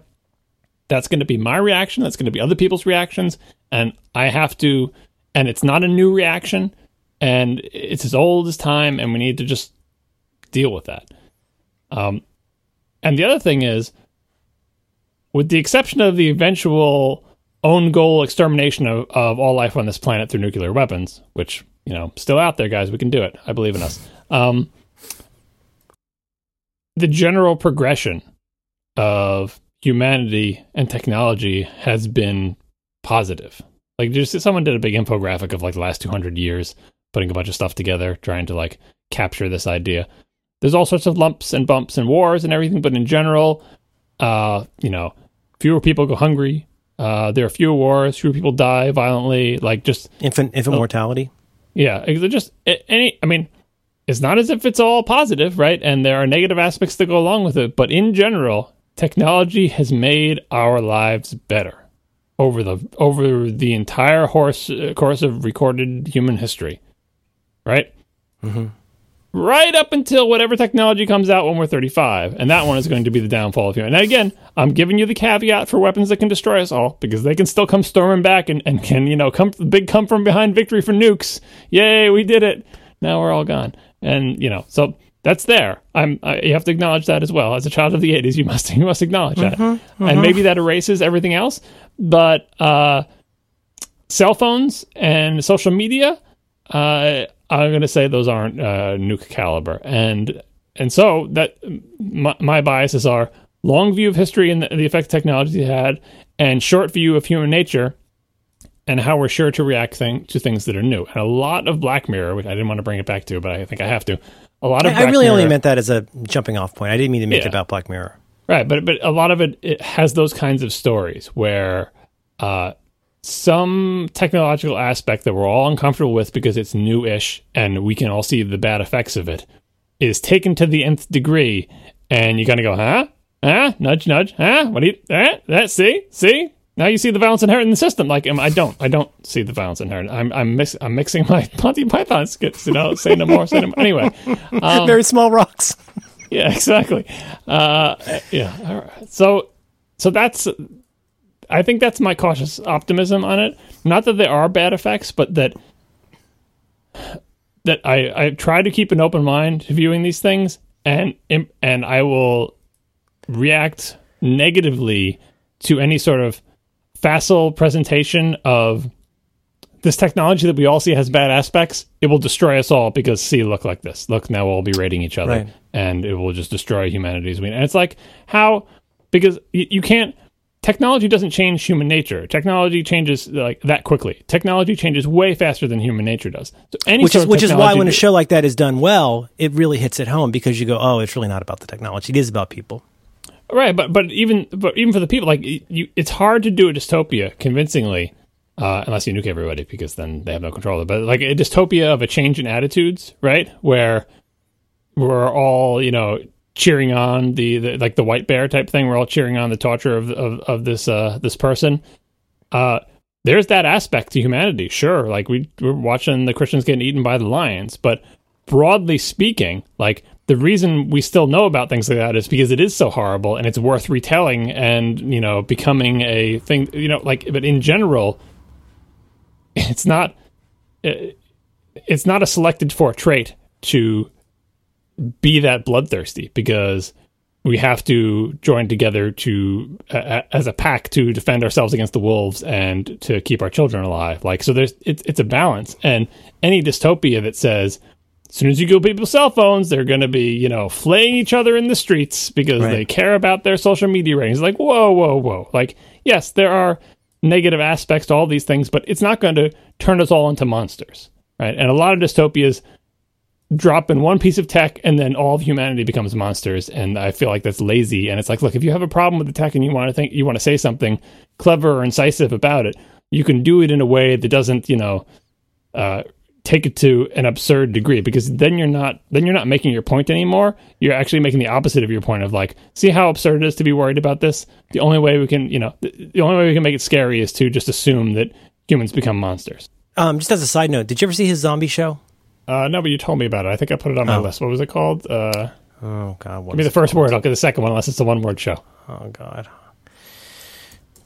don't overthink it, Charlie You're overthinking it. You're googling it. This sounds Dead set. out, your outboard brain. Yeah, It's called Dead Set. you didn't follow instructions, but that's fine. That's one where I mean, I, it's. I only mention it because I thought it was very good. I watched the entire uh, series, as you say, um, and it was it, by the end. I was just like, oh god, that was that was. I I was like, I really enjoyed it. That was really good, but yeah, kind of a kind of a rip off of The Walking Dead.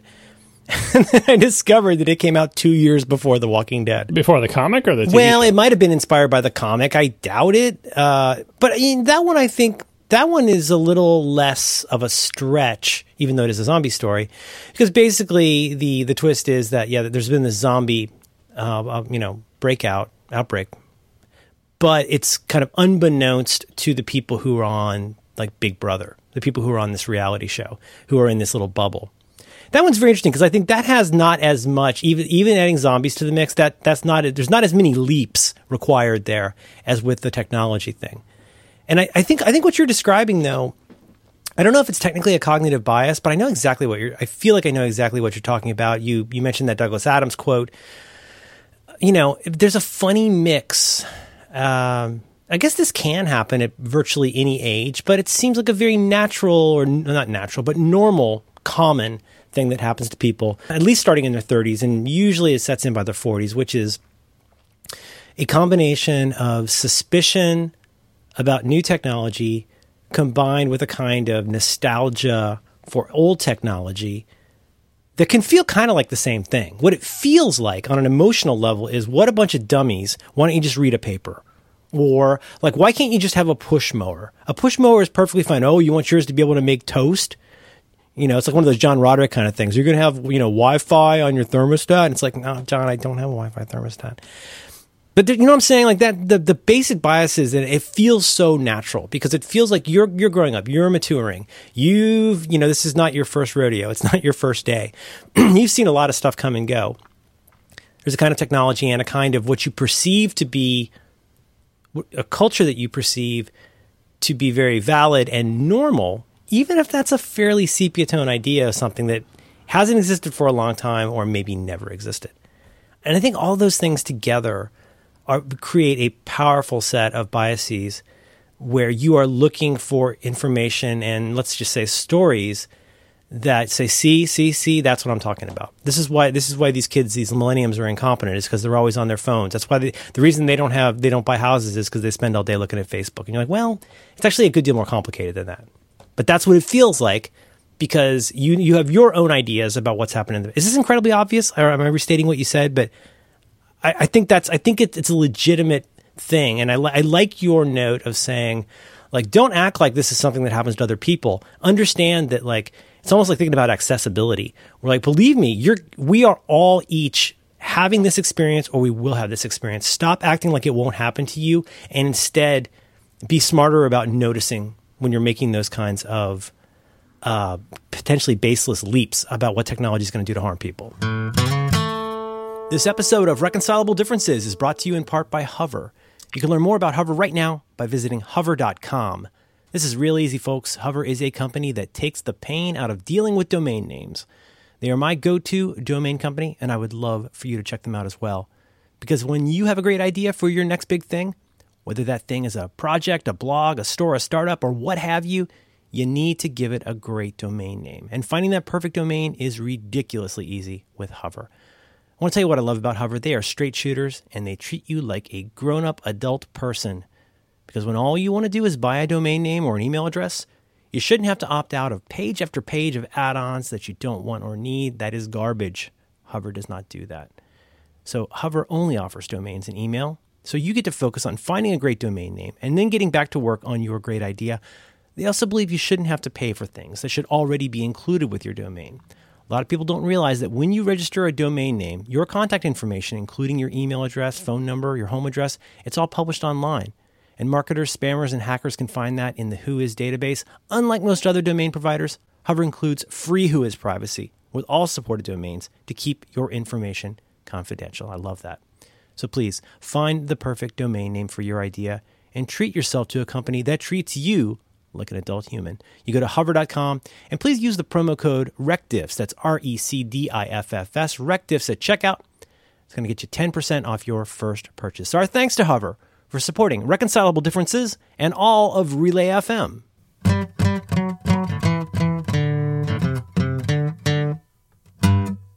Yeah, and like, like I said, I think if you ask people to list some of the uh, the you could say cognitive biases, but you might say wrongheaded things that people think about as it relates to new technologies, people could list off everything you just said. Like intellectually, people understand this. Uh, at, they, they understand it in the abstract, and very often they can recognize it in other people. But then if you wait a month and ask those same people, what do you think of this new technology? That list that they gave you is not in their mind anymore. Um, and that will just lead them to say, uh, you know, these kids with the Snapchat, uh, always Facebooking and Instagram, you know, like mm-hmm. they'll just, you know, I, I, and maybe, maybe the best they'll do is say, I know it's new technology, but I just don't trust it, or just some other sort of like uh, homespun uh, regurgitation of emotion framed as reason that will pop out of their mouth. Like there's just something about it, just something about it makes me want to burn them at the stake. I'm not sure what it is. Yeah, like yeah. I'm pretty sure what it is.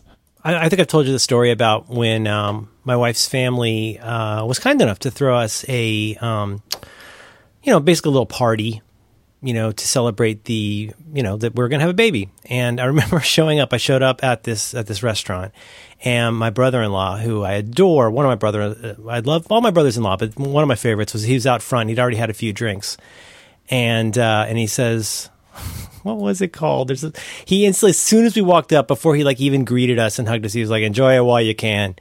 You got to read this book called it's like the Cinderella syndrome or the Cinderella effect. It's like ah, yeah, with the the YouTube, there's no good that can come of it. Mm, there are some right. things in this world where good things can happen. All this, there's no good that can come. Of no, it. of course not. Only you only can't imagine. right? it's device. like yeah, like it is. What is it particularly about these technologies and these hor- that makes you think that your, you know, that your child is uh, taking naked pictures of themselves that often? I'm I'm I'm on the page for this book I never finished. Even before you get to the whole uh, gender based body ownership daughter business, which is a whole other can of worms that we're not even addressing at this you point. You sold me on this about. one. You, I, I have bought into that one, lock, stock, and barrel. I I feel terrible for all the times that I've said she's somebody's daughter. I'm sorry I ever said that. No, You've no, not even that. But just, just like, just like that. Like you get the same framing of like it's still it's going to be so long before that ever goes away. Of if you have daughters, having to endure other people commiserating with you about the terrible day that will come when your daughter will be in a relationship with somebody and how terrible that will be for you and you, how you must physically threaten them. And it's like, what? If, what? Like, just, yeah. just get off on totally the wrong foot for, for unhealthy relationships for the rest of everyone's lives. Good job. Well, I'm like, show, show your math. I mean, how often has that worked in your life? When you were on the other side of that, like not just math. That, like, what is what are you even doing? Like, what is the what is the point of that exactly? It's the, the foundations of that. If you if you five Wyatt to death, you you unearth these terrible green squiggly worms about like ownership of of your daughter because she's a daughter, and just like it's, oh, it's such a mess. I don't even I don't even want to think about it. Yeah, no, I I I I, I agree with you, and I'm trying to like you're advising. I'm trying to get aware of those but I mean, it's sort of just reflexive because we grew up in that environment, and we those those macros and those cliches and those sayings and and those uh, positioning statements uh, and everything are all just in our brains, and everyone just views them as harmless, and they, and they come to us, and they will come out of our own mouths, and if you if you don't, you know, if you're not super careful, it's hard to you know untrain what we've been trained our whole life. Do you remember where you saw that article or chart or whatever it was that you were talking about earlier? Which like, article? Um, just the like overtime these kinds of technologies. Oh, the, someone someone on Twitter did an info like there's been floating around Twitter a bunch of these graphs that someone did. They're like rectangular area graphs where like uh, you know the, the top is one color and the bottom is another color, and you know it's all angled lines where the red slowly disappears and the blue comes from the bottom to overwhelm it. Um, a bunch of those things were floating around, and somebody put them all onto like a one-page giant image thing, and then was tweeting that. And it showed the like the things you listed: literacy, infant mortality, people who are living in poverty, hunger, all sorts of stuff like that. Um, like birth rate might have been one of them too, or vaccination rate, um, and all of them. And it was a 200 year, you know, the the the uh, x-axis was 200 years in all of them, and it was just like look at the over, look at the overwhelming progress we've made. Right. Uh, despite the fact that if you just zoom in onto the last you know 20 years, you see all sorts of bumps that are upsetting. But if you go back 200 years, trend's pretty clear. Yeah, I mean, people used kids used to just die. It just was a thing. Like your kids would die. Everybody had everybody had 10 kids, and half of them died. Yeah, yeah. I mean, there's probably a variety. There's, there's not a simple reason why that was different then, but like, you know, my grandmother uh, was born around the time of the uh, the flu pandemic, and she she lost lots of family members. They just they just went away. And you think about I, I think about that in terms of like again with with human nature not changing that quickly and just like you know modern medicine and uh, and everything racing into uh, to make so many more kids survive to the point where now you know we, now we're living in a world where the death of a child is it's not it's not rare but it is it is not an expected thing coming from a world Right, where right. if if you uh, especially with no birth control if you have tons of kids over the course of your adult life as as a woman it's almost guaranteed that a bunch of them are going to die right of of whatever. And that was the thing you were going to have to deal with in life. Whereas now i would say the majority of people have children and none of them die in this country right? Like i, I don't know what the percentages are but it's like the, the expectation is your kids won't die. And that that is a hell of a change in expectations right? From the expectation is this is just something you're going to have to deal with in life versus uh, if it does happen to you, it is a calamity and it is a terrible thing. But in general, we expect it not to happen. And think about all the people who grew up in a time when it was just expected to be something that happened. How how would that affect basically every single adult, every every single parent of children would have to somehow be okay with soldiering on, raising the children that survived, and mourning the children that didn't, and like that's like you know from from our modern privileged perspective as people whose children tend not to die as much like how do you be like that's that's a life-changing event. Mm-hmm. How do you how do you ever square that circle? How do you ever like you are a different person. In the same way Yeah. that you're a different person after you have kids you have to be a different person after one of your kids dies. And that was everybody then and it's like nobody now. Yeah. Yeah, I mean, and it's, you know, another funny, I guess everything on the show eventually becomes about getting older.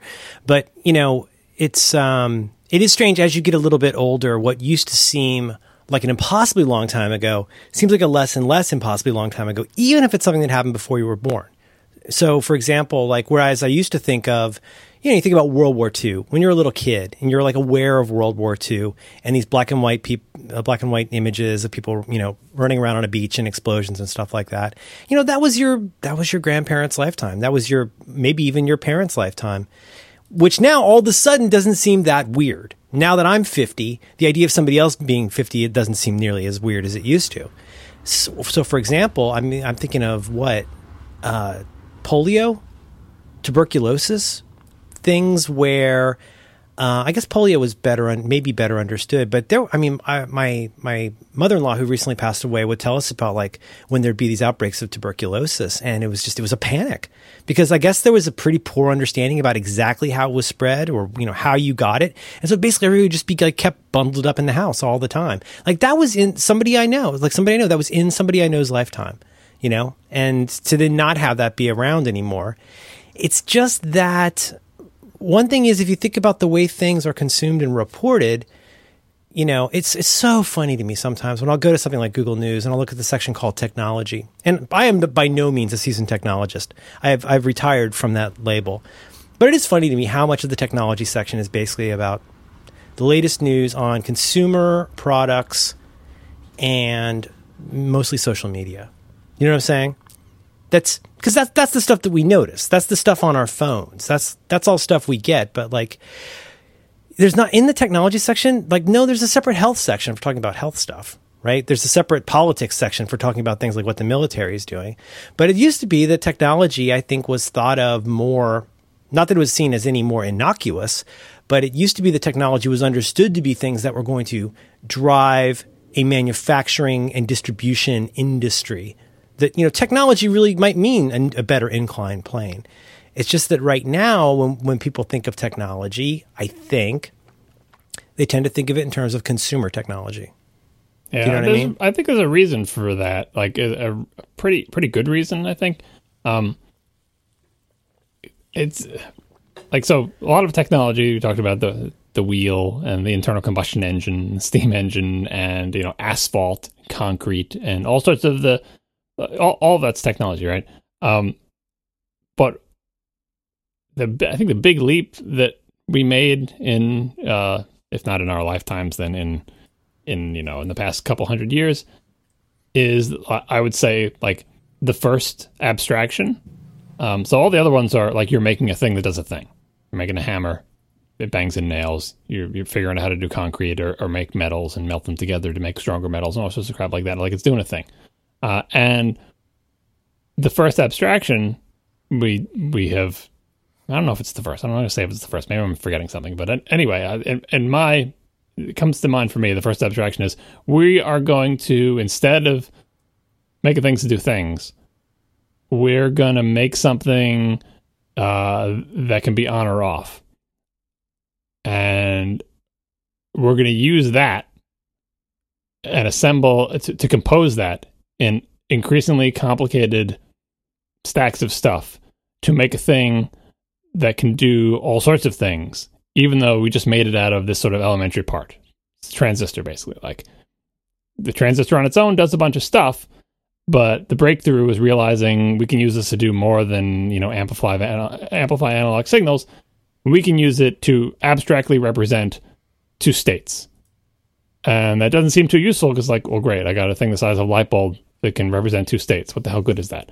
Once you can fit five billion of them on your pinky Right. fingernail, Right. suddenly right. something that can be on or off you can build up from that like that's an abstraction and now everything we call technology is a thing that is built on this silly abstraction that we have now that's there may be other abstractions after that like quantum computing or biological or molecular or nano or whatever that are yet another abstraction but right now the abstraction we're doing is we still got the things that do the things that's still technology we're still working on battery technology and stronger metals and you know a a better hammer, you name it, a material science, uh, everything having to, to rearrange molecules to make different materials, that's still there.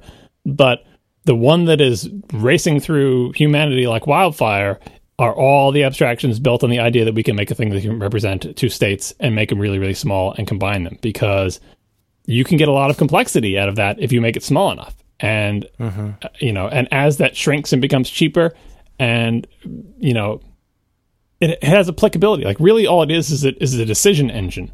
Like it, there's there's it, you know we just have physical limits on how big it can be, but all it's doing is taking series inputs and putting it to a series of outputs. Um, and what happens in the middle is as complex as our imagination and our material science and our ability to think up good ideas is. And so that's why I think everything in the technology section is built on that, and everything is not in the technology section. Like you won't see the stuff about um, I don't know, let's say uh, uh, Miller cycle engines or like new, uh, more efficient internal combustion engines. That'll be in the car section. But self driving cars, that will be in the technology section. Why? Ones and zeros. That's why. Right. And so hmm. that's, and, and I think that's a reasonable bifurcation because it's like all this technology that's come before. Now there's a whole new category of technology, and we don't even know what this can do, and it's changing so fast, much faster than material science or asphalt road building or anything like it, that. it, it almost feels more like academic because it, it's still sort of like it, you know it hasn't shaken out it hasn't been fully tested it hasn't been turned it hasn't been productized if you like Well, It no, is- but like it it it, revol- it evolves too fast. Like the possibilities are n- no other one of our things that make things. You know, the, the things that do things by themselves changes that fast. Like we get new and better materials all the time, but Mm-hmm. not not on on Moore's law type cycle. And because of the combinatoric effect, like having twice as many transistors gives you more than twice as many combinations of things. Uh, and having the power gives like it's, you know smartphones you know th- things that can be small laptops smartphones things that shrinking. You get big and small enough to put in your light bulbs in your house and you can talk to your little cylinder to turn on and off your light bulbs. Like that's happening so fast. So that has to be cordoned off. Like oh that's technology and everything else is not technology because it changes too slowly. Huh. Okay, that's a really interesting way of putting it. All right, I got a, I got a couple more for you. Um, I don't know. This is this is a dumb question, but I don't know. I, I always feel like I learn a lot from you when I ask you dumb questions like this. Um, what in order in so like it's so what you're describing here is like you know just because we cannot always be aware of our biases and our biases and our poor thinking doesn't mean that we shouldn't try to be aware of them and to improve them. When you're thinking, answer this any way you want, but like, what are there examples of, as you become more of an old man, are there examples of ways that you try to catch yourself doing kind of um, lazy thinking or old timey thinking or, um, I mean, I know you're a worrier like like I am, worrisome thinking. How do you how do you notice when you're starting to how do you notice when bad thinking about technology and culture is coming along how do you catch yourself and how do you correct course find for a lot of the things where i am just replaying macros from my from my uh, childhood or from my, my formative years replaying things that i've heard other people say in movies replaying things that i've heard other people say to each other in real life mm-hmm. replaying things that i've said in the past um, also you know in, in, a social situation where you go slightly into the mode where you are performing social for people. Like yeah no i know. maybe is not a, uh, this is more of a thing where, you have to be on on good behavior. Yeah this is more of a thing for introverts who have to make some sort of kind of concerted effort to do what seems to come more naturally to other people. Yeah. um and when you're doing that that's when the crap that you would never think that you would say comes out even if only because some part of your brain knows that it will be uh, uh, you know that it will be recognized by the other party that you will have a shared understanding of this thing there's some kinds and, of things where it's you know, easy enough to bend bend a little bit like you can get interested in something or you can like take on the costume or persona of a point of view for a little while just to kind of go along, get along. Yeah, so they'll go, yeah, am I right? You know, about yeah, the, right, these kids yeah, today right, rock and wait roll. Until, boy, wait until that daughter becomes a teenager. Boy, then you're in oh trouble. Like, God, you'll find chubby, yourself saying that, right? Chubby and, checker. Yeah, and for for me, in the moment when I'm doing that, um, that's that's a bad social performance. Uh, but usually it will it'll wait until after. Sometimes immediately after it has left my mouth. But depending on how far into the spell of social performance I am in, sometimes then just like later that day, we'll think about why'd you say that? That was so stupid. you don't e- you you don't even believe that. Uh, right. It is a terrible thing to say. You're on autopilot spewing cliches from the 70s and 80s that make you look like a dinosaur. You're not thinking with your brain, and uh, and as it turns out, probably everyone else is more enlightened than you think they are, and you just made yourself look like an idiot. And you know, so that that I mean, that's not catching myself. That's that's, too late. Uh, but very, very, very often that helps. It was just, you know part of the whole like yeah, the the compulsion to avoid social interactions is like they will all go badly. Why even bother? The only it's one of one of the reasons that writing appeals to so many people, including me, um, is that you can you have like as many tries as you want to say what you think you want to say until you give up in disgust and just you know ship whatever you have, right? But uh, you know, like uh, versus having to perform in real time uh, for other people, which is very difficult. Um, and who wants to who wants to end an encounter, uh, an exchange, or an entire day uh, just being disappointed and disgusted with everything they've said and done. No one wants that. So then it's like, if I just never leave my house, I don't have that problem. Um, so I don't, I don't, know if that's a positive example, but that is that is one example. It's an, it's, an honest, it's an honest one. I like so. I mean, for myself, like I, I, I tell these stories, and I, God, I keep coming back to this book, that Thinking Fast and Slow book. Like you know, uh, what does he call it? Uh, system one thinking and system two thinking. You know, there's all kinds of like, as soon as you stop and make yourself think hard about something, you do the system two level of thinking that requires a great amount of attention and focus. And you better angels come flying out of the woodwork when you're doing system two thinking. Like you're doing all of this, you know, the kind of not ruminative. That's the wrong word. Um, very self-aware, focused thinking, often involving, you know, trying to hold several concepts in your head at the same time. But that is so completely different from system one thinking, which, as I said to somebody recently, it's like saying to somebody, what's one plus one? Where even if you don't want to think two, you're going to think two because that's how system one thinking works. So, like, you know, when, in my moments of repose where I'm talking to John on a podcast, I'll sit here and go, well, I would like to think that I'm self aware and I will catch myself. Uh, well, obviously, if I'm saying saying a dingling thing that I don't really believe or shouldn't believe, um, well, gosh, I mean, I uh, I should be able to catch that as I'm saying it, and I'll definitely catch it later if I've thought about it, like you're describing. But like, I'm uh, I'm not so sure. I'm not so sure about that. I well, I mean, the the, the other part is not even about uh, things that you shouldn't say or don't believe, but uh, the opposite. Um, basic self editing, where you may have uh, internal thoughts about you know, about situations or people that you're interacting with that you should not tell them because it would make them sad. Yes. Yeah. And, no, you're right. Yeah. And because not not because they should be sad, but because it's not the whole picture. And the way people work is you don't have time to explain to them the whole picture, right? Uh, mm-hmm. Uh, if they just hear that that one thing that you said that was unintentionally hurtful, it's too late and there's nothing you can do or, or or unintentionally paints you in a bad light or reveals your petty feelings or whatever even though you may intellectually know I know that I feel this but but I understand that's not actually the situation. It's just my you know my vanity speaking or some other a- bad aspect of myself.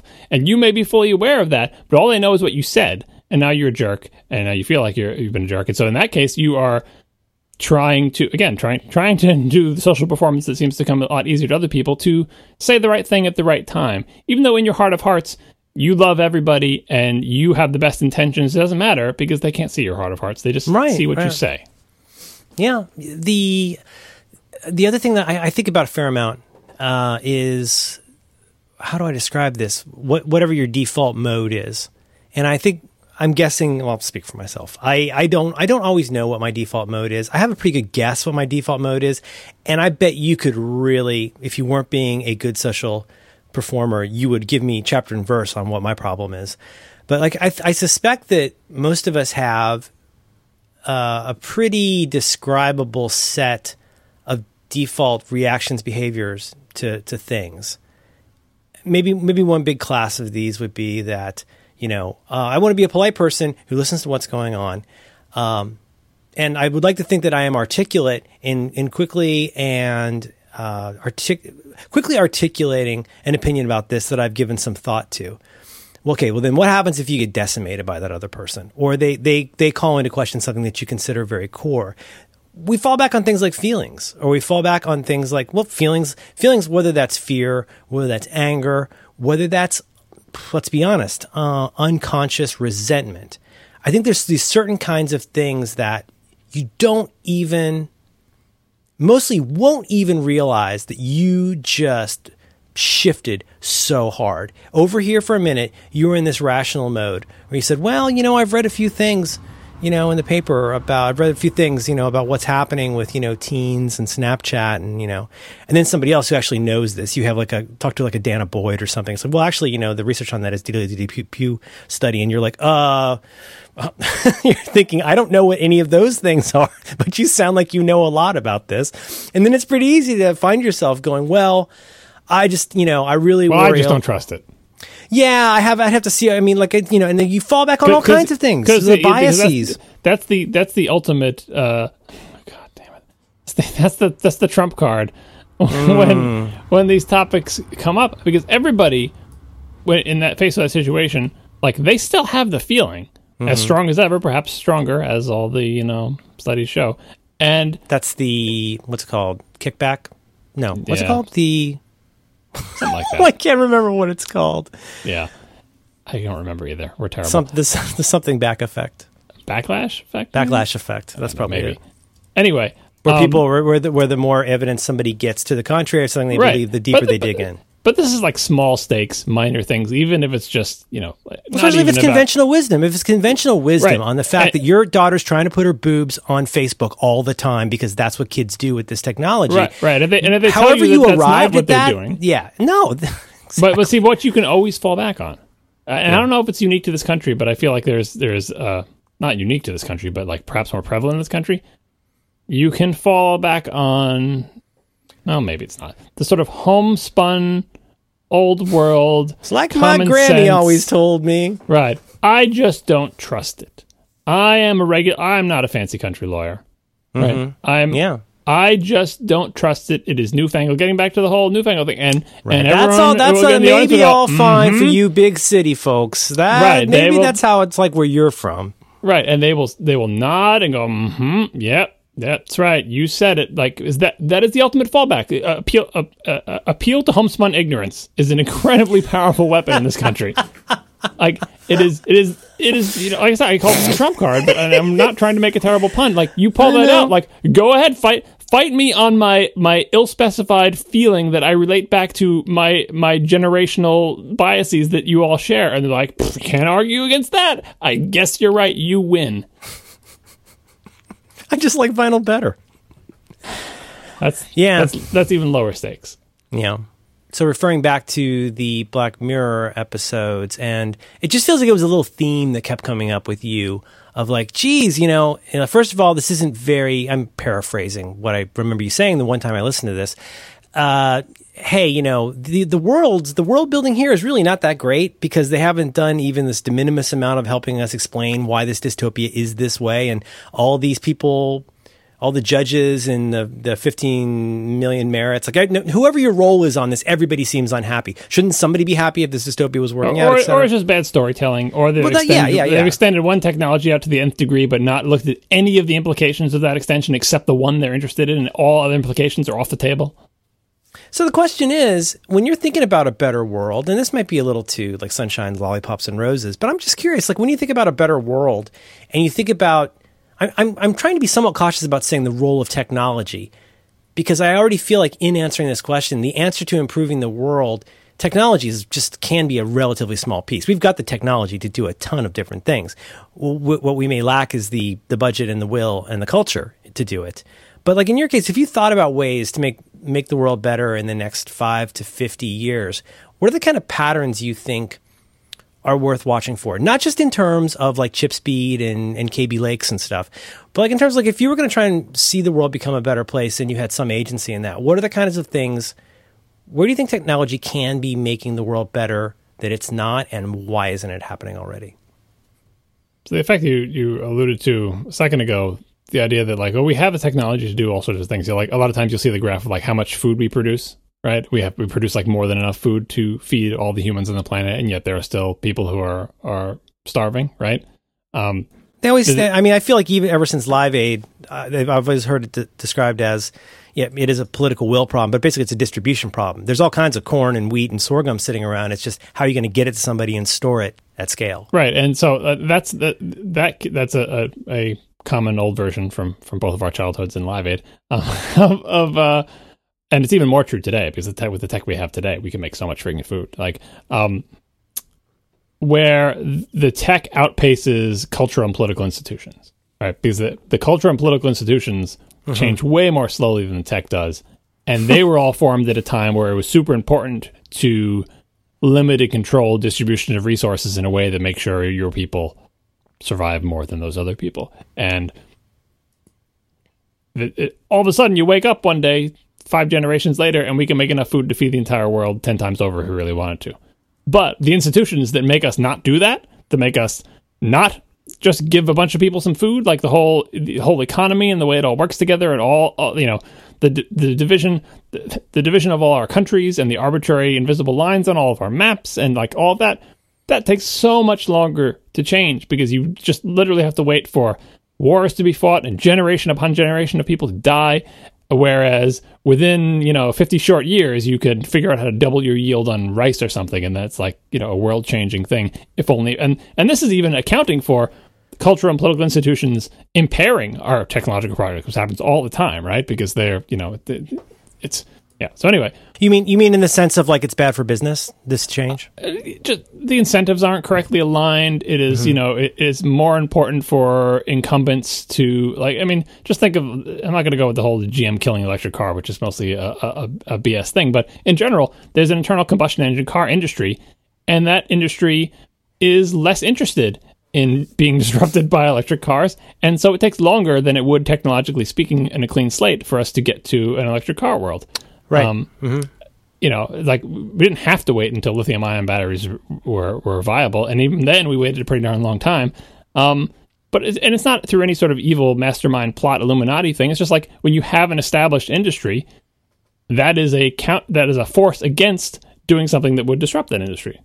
That's a big force, and whatever. and, and not, not always for nefarious reasons. I mean, that's a boat that turns pretty slowly, not least because those are there's jobs involved, there's infrastructure in a lot of those. There's things that you're not going to turn on a dime just because something came along better better came along in the last month. Yeah, and it's like all, all sorts of little accidents of history of, of how internal combustion engine beat out electric cars in the beginning, and then you're in for you know a century of internal combustion before you even look back at that tech. So, um, so yeah, so but the way things I think can get better with tech is not a case where tech uh, changes just as slowly as culture and politics and, uh, and institutions, but rather the cases where the tech goes so much faster than our institutions that it races ahead t- to a point where its value is so compelling that the human uh, the human uh, you know the human nature resistance to to progress and newfangled things is crushed like an ant under a boot heel right? The internet is an example of that where commu- everyone communicating with each other i don't care how much you hate it it is so compelling and it raced ahead so fast and it spread over literally the whole world and you know the progress is so fast like you are helpless. You will have a smartphone and you will like it and there is nothing you can do about it. Like it's just so much better um, and even though this is a topic for another day self-driving cars could be like that too because i don't care how much you don't like it or are suspicious of it or want to burn someone at the stake the benefit is so fantastic that if it spreads fast enough and wide enough Yeah. it, it, it is irresistible. And a lot of our leaps have been like that, where if if you you know if if something gets going and snowballs like the industrial revolution or the internet, the resistance to it is you know it's futile and like it's almost comical. You get the Luddites with the industrial revolution. You you've got people who want to move to a shack and not have any electronic devices. Like they're they're it's marginalized. It is not like so many other things where there is like like the distribution of food where it's like you get into all sorts of much more deep-seated ideas about helping other people versus helping yourself and whole systems of governments uh, built around various things like that and general you know the general difficulty of trying to make any sort of way to govern the affairs of large groups of people while avoiding the pitfalls of human nature that make that end really badly, even when it has the best of intentions. See communism and socialism, right? Um, we haven't figured out that problem yet, and that impairs all sorts of other technolog- te- technologies like medicine and health and stuff that could be benefiting us massively, but have not been able to race ahead in the same way as uh, you know as the industrial revolution, which you know was incentivized by making people rich and improving life for everybody, and the internet and podcasts. and podcasts. But it's you know when you think about all the kind of the famous industrial barons of the 19th and early 20th century, how many of them were clamoring for claims to what would become a very limited resource, but even then was understood to be a a limited resource, whether that's real estate. But like, what is the real estate for? Is it for the mineral rights, you know, for oil and precious minerals?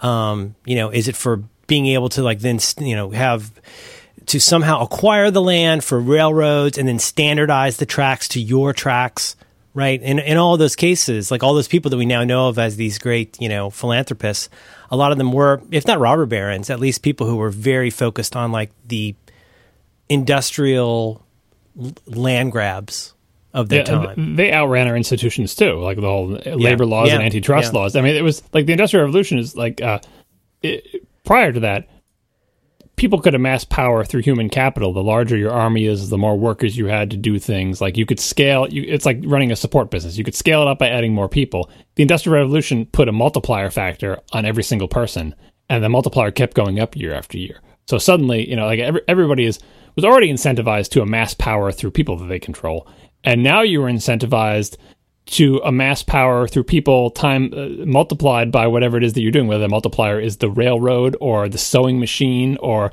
the printing press or any kind of manufacturing technology where every one person is worth so much more than they were before.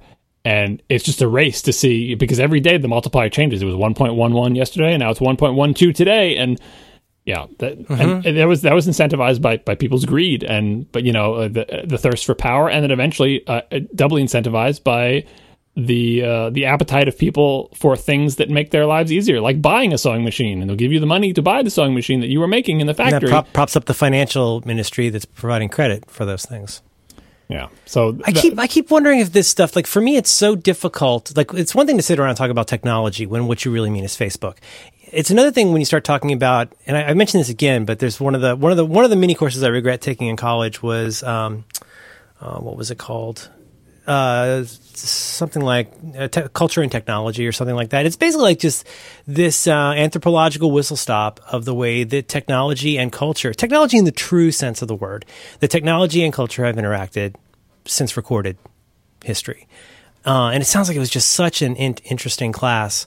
And like to this day, like if I really think about technology to not just mean Facebook or whatever, it's so inextricably tied to culture. And I know I bring this up a lot, but that that's the thing is that we look we when we and I'm, I'm I don't mean to be answering the question I ask you, but I guess I kind of am. When when you have a technology that comes along, um, in, in whatever version, uh, it's so heavily its its success, its spread, and its eventual sometimes monopoly as a certain kind of culture is so, or as a certain kind of technology becomes dependent so much on culture. And so, like, that's why I, am thinking, for example, like, instead of wondering about how much faster the computers are going to get or wondering about, like, how much bigger the TV screen is going to get, which I realize are trivial examples, I, I then think about stuff like what happens if we have very large changes to law and attitudes about things like alcohol, meat production, in the same way, for example, as like uh, cigarettes and tobacco got treated,